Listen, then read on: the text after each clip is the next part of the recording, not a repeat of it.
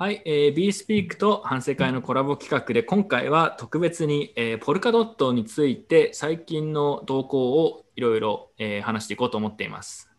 コーヒーさん、いつも通りよろしくお願いします。はい、よろしくお願いします。ポルカドットね、去年ポルカドットコインな反省会をやって以来、BSpeak とのコラボ企画でちょくちょくやっぱポルカドット系の開発の話だったりとかプロジェクトの話聞くんですけど、最近さらに日本でもインターブロックチェーン系のプロジェクトに注目が結構高まってるなっていうのを感じるので、ポルカドットって最近結局どうなってるのその後っていう話をいろいろ聞いていきたいなと思ってます。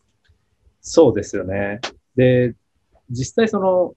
どこから話そうかな、ポルカドットのオークションの話が、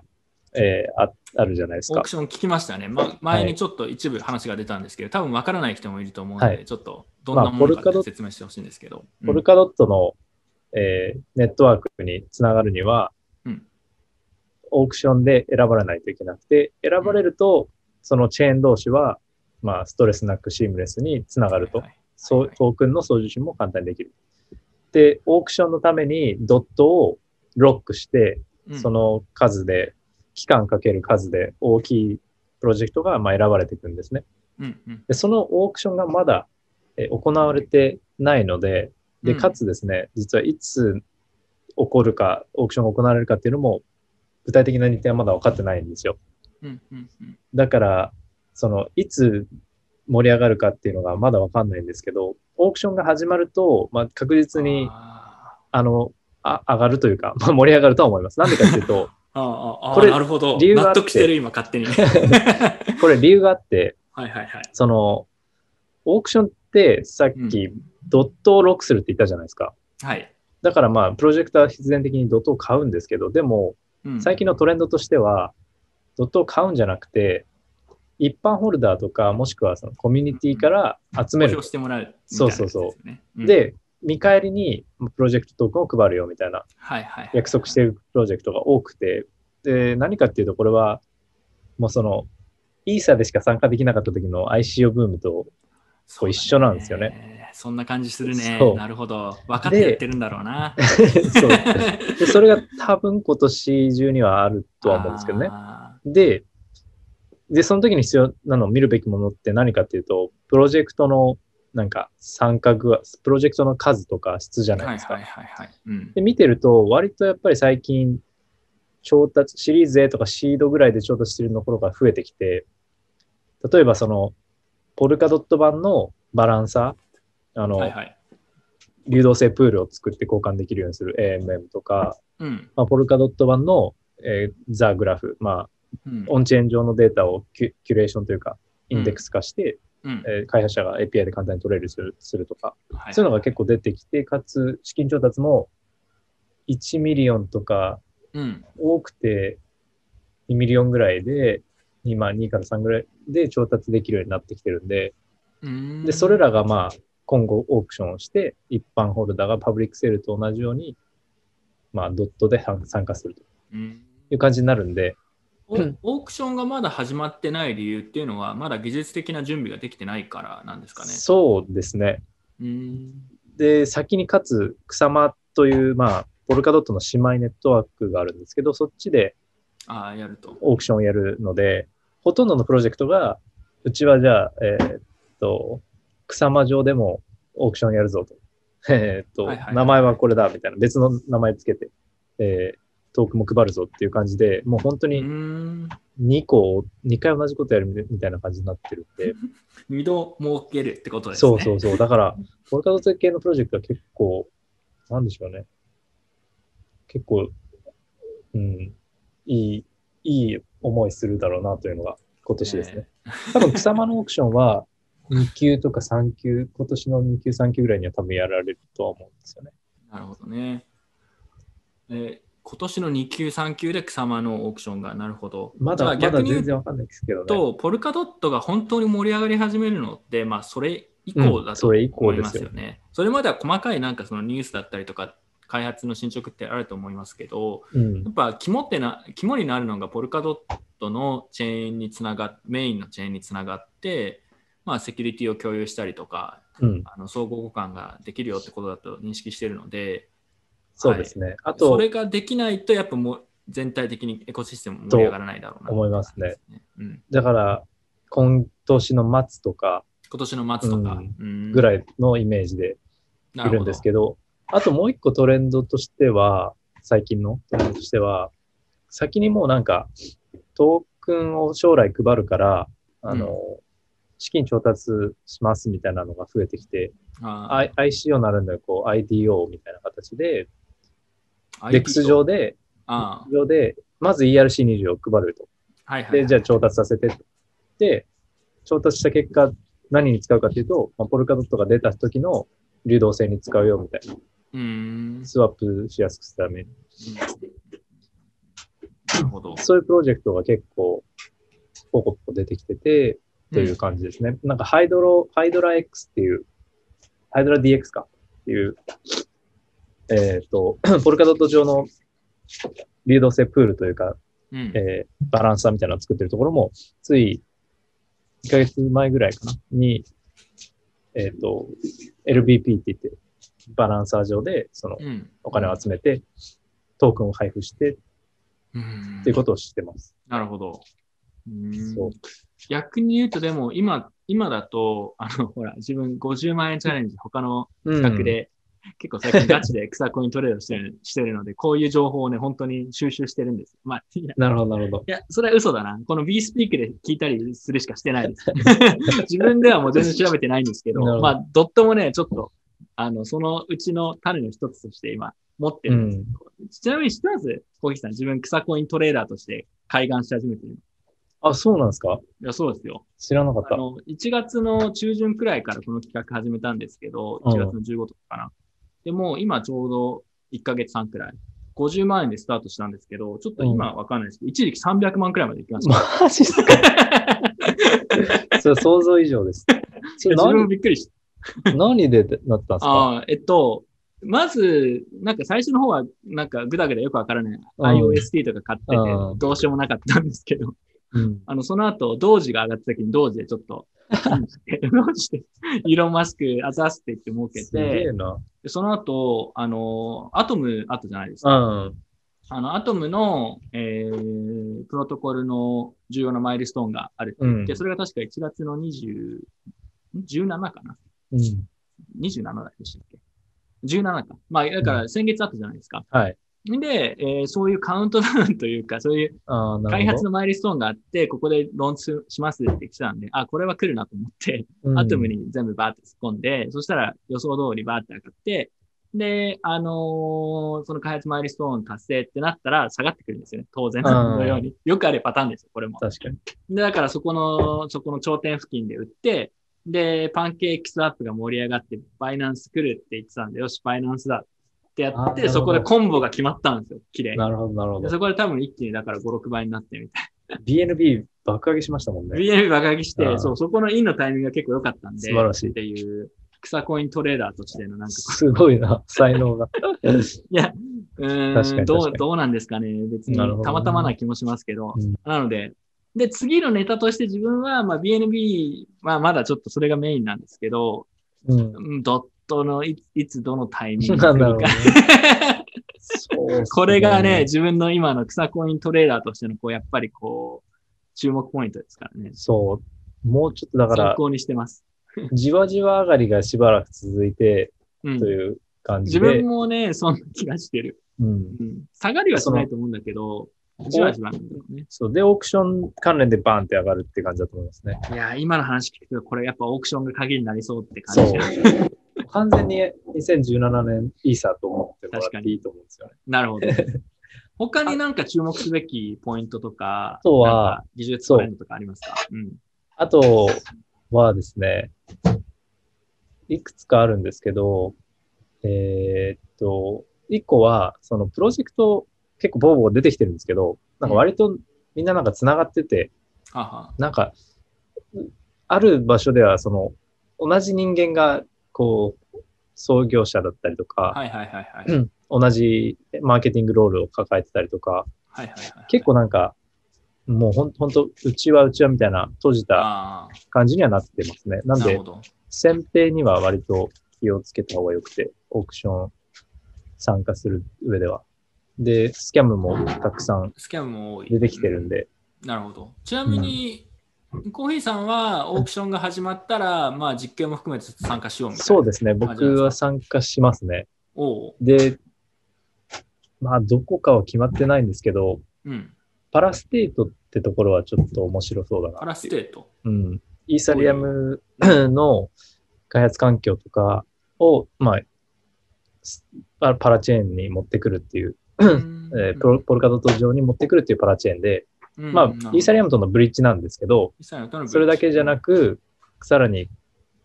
開発しやすい環境が整ってる高速スマホみたいな感じです。なので、競合としてはイーサリアムの L2 になるんですけど、ま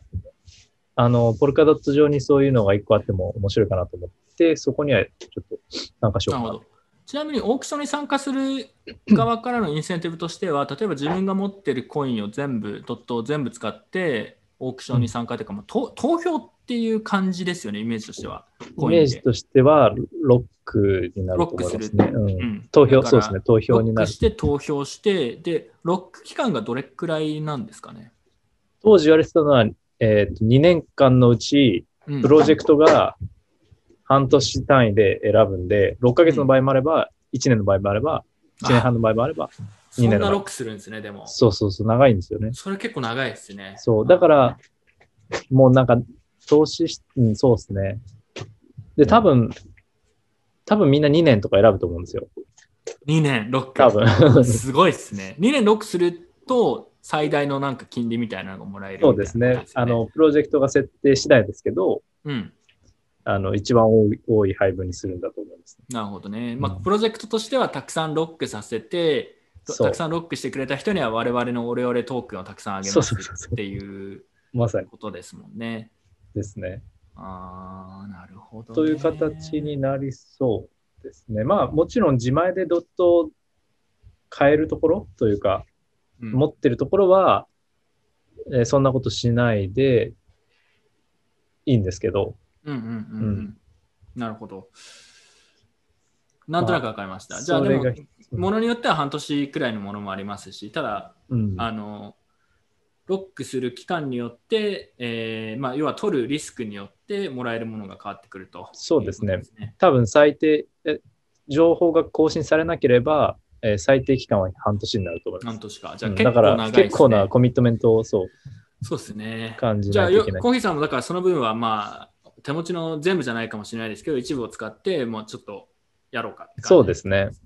ですね。全部をね、やるのはちょっと怖いというか、2年間動かせなくなってやっぱ結構なリスクなんで、その価格めちゃくちゃ下がっちゃうかもしれないし、そうそう。で、なんか別のところでもし必要になるかもしれないし。そうですよね。うん。なるほど、わかりました。なので、オークションは参加興味ある人がいたとしたら、そういうこうリスクというか、トレードオフもあるってことですね。そうですね。理解しました。じゃあ、そんな感じかな。他に何か、まあ、自分はドット投資家というかですけど、技術関連でも何でもいいですけど、なんかその例えば BNB だと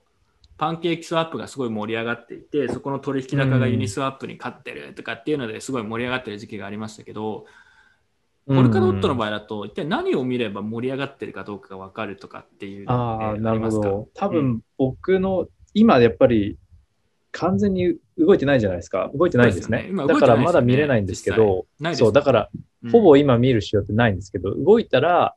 僕が見るべきなのは、そのブリッジが多分できる、もう発表されてて、例えばビットコインから、まあ、ポルカドットのエコシステムの中にビットコインを移動できるとかあるんですけど、そのブリッジの量ですかね。量と、その、どれだけ戻ったか。一回、これアバランチでもあったんですけど、一回イーサリアムがアバランチにこれだけブリッジされるんですけど、結局なんかね、3分の1ぐらい戻っちゃうんですよね。それは多分そのハイ APY を求めてバーって流れ込むんですけど、まあ、クジラが入ってくるにつれて、年利が下がって戻るみたいなのが起きるんで、このその、戻った後のロック数の価値ですね。それを見て、じゃあイーサよりは上がってきてるから、相対的に見るっていうのがいいかな。だから、今見るべきものって、やっぱりプロジェクトのオークションに参加するであろうプロジェクトの資金調達状態とか、そうですね、だとは思ってます。オークションに参加するのに興味があればいろんなプロジェクトの進捗を自分でいろいろ調べたりとかで、かつそのオークションに参加するプロジェクトが多くて、いいプロジェクトであれば別に自分がオークションに参加しないでも、別の人がみんなドット買うんでドットは上がると、だからそういう意味でもそこら辺見とくといいと思います。まあこれでもあれだね、その今の話を聞いてると、ちゃんとリサーチをすればいろいろこうトークン上がるトークンだったりとかを見極めるチャンスはすごい落ちてそうだなって感じはしますけどね、まあ、僕はしないですけどしないですけど、すればいろいろありそうだなっていう匂いはしますね。なるほど。それぐらいかな。ポルカドットってちなみにそういうプロジェクトってどこに行けば情報があるんですか？まあメディアに、例えばコインデスクとか、なんかザ・ブロックで大体の資金調達は報道されるんで、僕もそこら辺で追ってますね。なるほど。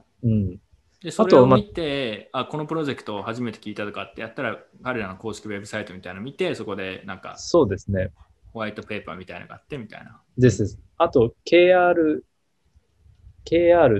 だっけな。KR っていう、ベンチャーフ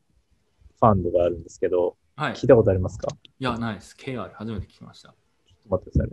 いね。KR1 だ。KR1 PLC っていうのが、まあ、英国かな？まあ、イギリスのベンチャーキャピタルがあるんですけど、そいつらがもうポルカドットに全張りしてるんですね。で、もう一律2000万を超アーリーのポルカドットプロジェクトに出してるんですよ。全然知らないようなところ。で、それを見てると、すごいね、こんなん組んだって思って注目してると、やっぱりその後になんか 1.5 ミリオン別の投資家から集めるとか、ニュースが出るんで。で、例えば保険のスタートアップのタイダルとかもそうですし、さっき言ったその DEX のハイドラ DX もそうですし、それも全部その KR1 がまず入れてインキュベートして、でちょっとコンセンシス的な感じですか？そうですね、そんな感じですね。なるほど。なんか、コンセンシス的な感じですね、イメージは。なるほど、なるほど。あんな感じなんですね。ほう。まあでもそこまで有名じゃないんですよ。だから結構これいい情報ですね。そこまで有名ではないうちから目をつけておいたら面白いかもしれないと。なるほどね。わかりました。こんなぐらいですかね。あと、なんとなくこれで、どうぞ。最後に言うと、あれですね、草間の動向というかオークションとかもやっぱ見てると、次にドットが起こるのはほとんど予想できるんで。そうですね。草間で先にいろいろ実験されて、そうです。ことですもんね。これ見てるといいと思うんですね。よくわかりました。これはポルカドットに興味がある人からしたらすごい有用な情報が多かったなって気がします。僕は二流トレーダーとして最近ドットに興味を示してだけど自分でどこまで調べるかと言われるとあれですけど、ちょっとわかんないですけど、ただ、面白いのはその、まあ、イーサリアムがある意味そういうトレンドをちょっとこうどんどん追求して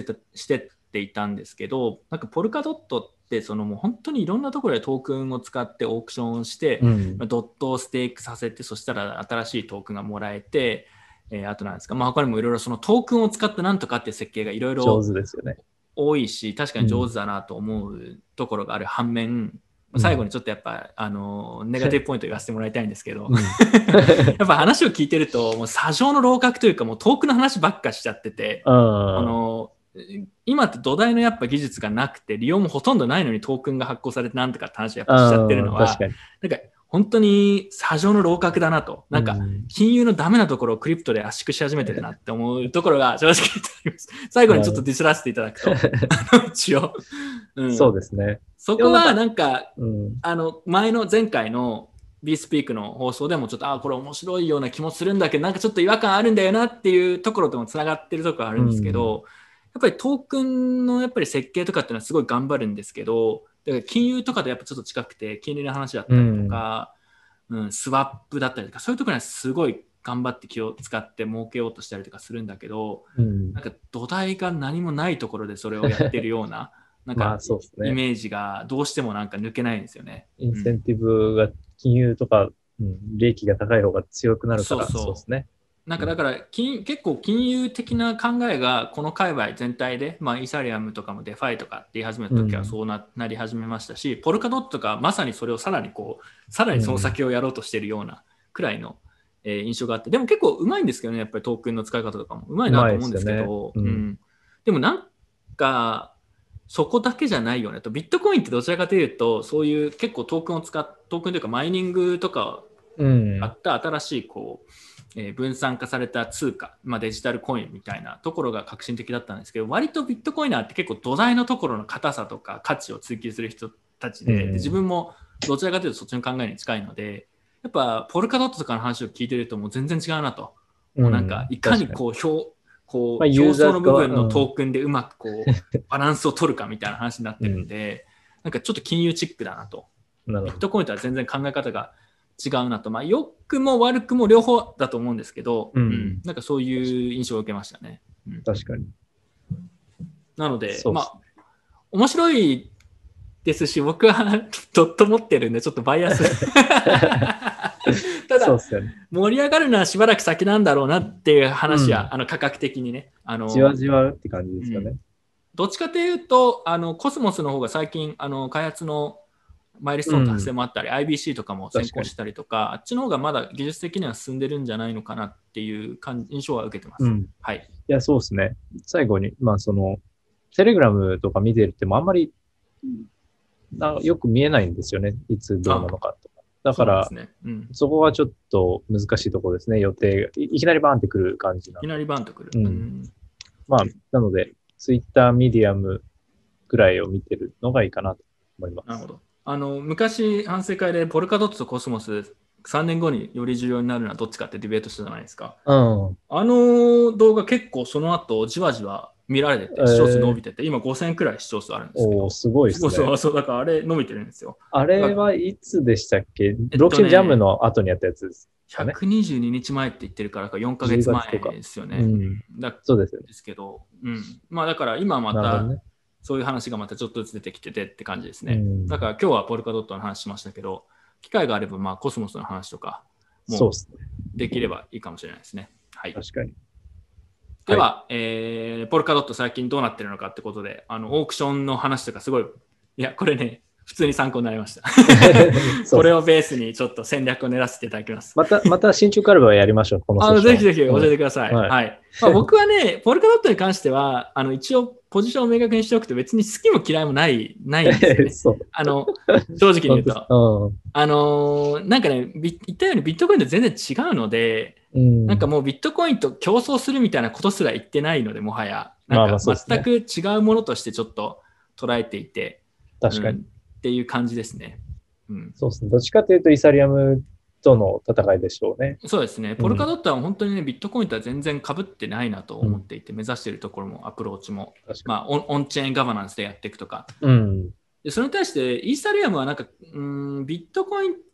的なこう批判的な視点で言うと中途半端にビットコインと競合しようとしてるからダメだと思っていてまあまあ確かになんか被せてくるんですよね、はいはい、だからなんか批判されたりとか、まあ、お互いその双方向ですけどそういうのがあったりするんですけど、うん、ポルカドットはなんかもう全然ちょっと離れたところにあるものなんで、うん、なんかニュートラルですね、うん、はい、いや今後も楽しみですね、うん、ただまあ今のトレンドの大きなところは、まあ、今年から来年とかやっぱりインターブロックチェーンは来るだろうなと、うん、まあ、中立的な視点から思うので、はい、まあ、ちょっとまた機会があれば教えてください。わかりました、はい、では機会があったらモッチーにアルトコインについて今度教えてください。なんかどのアルトコインに投資すればいいかわからないって言ってたんで、わかりました、はい、ぜひそちらの方に機会があれば、はい、そういう話は結構好きなので、はい、また別のやつでもコラボしましょうというわけで、はい、今回ここまでにします、はい、ありがとうございました。ありがとうございます。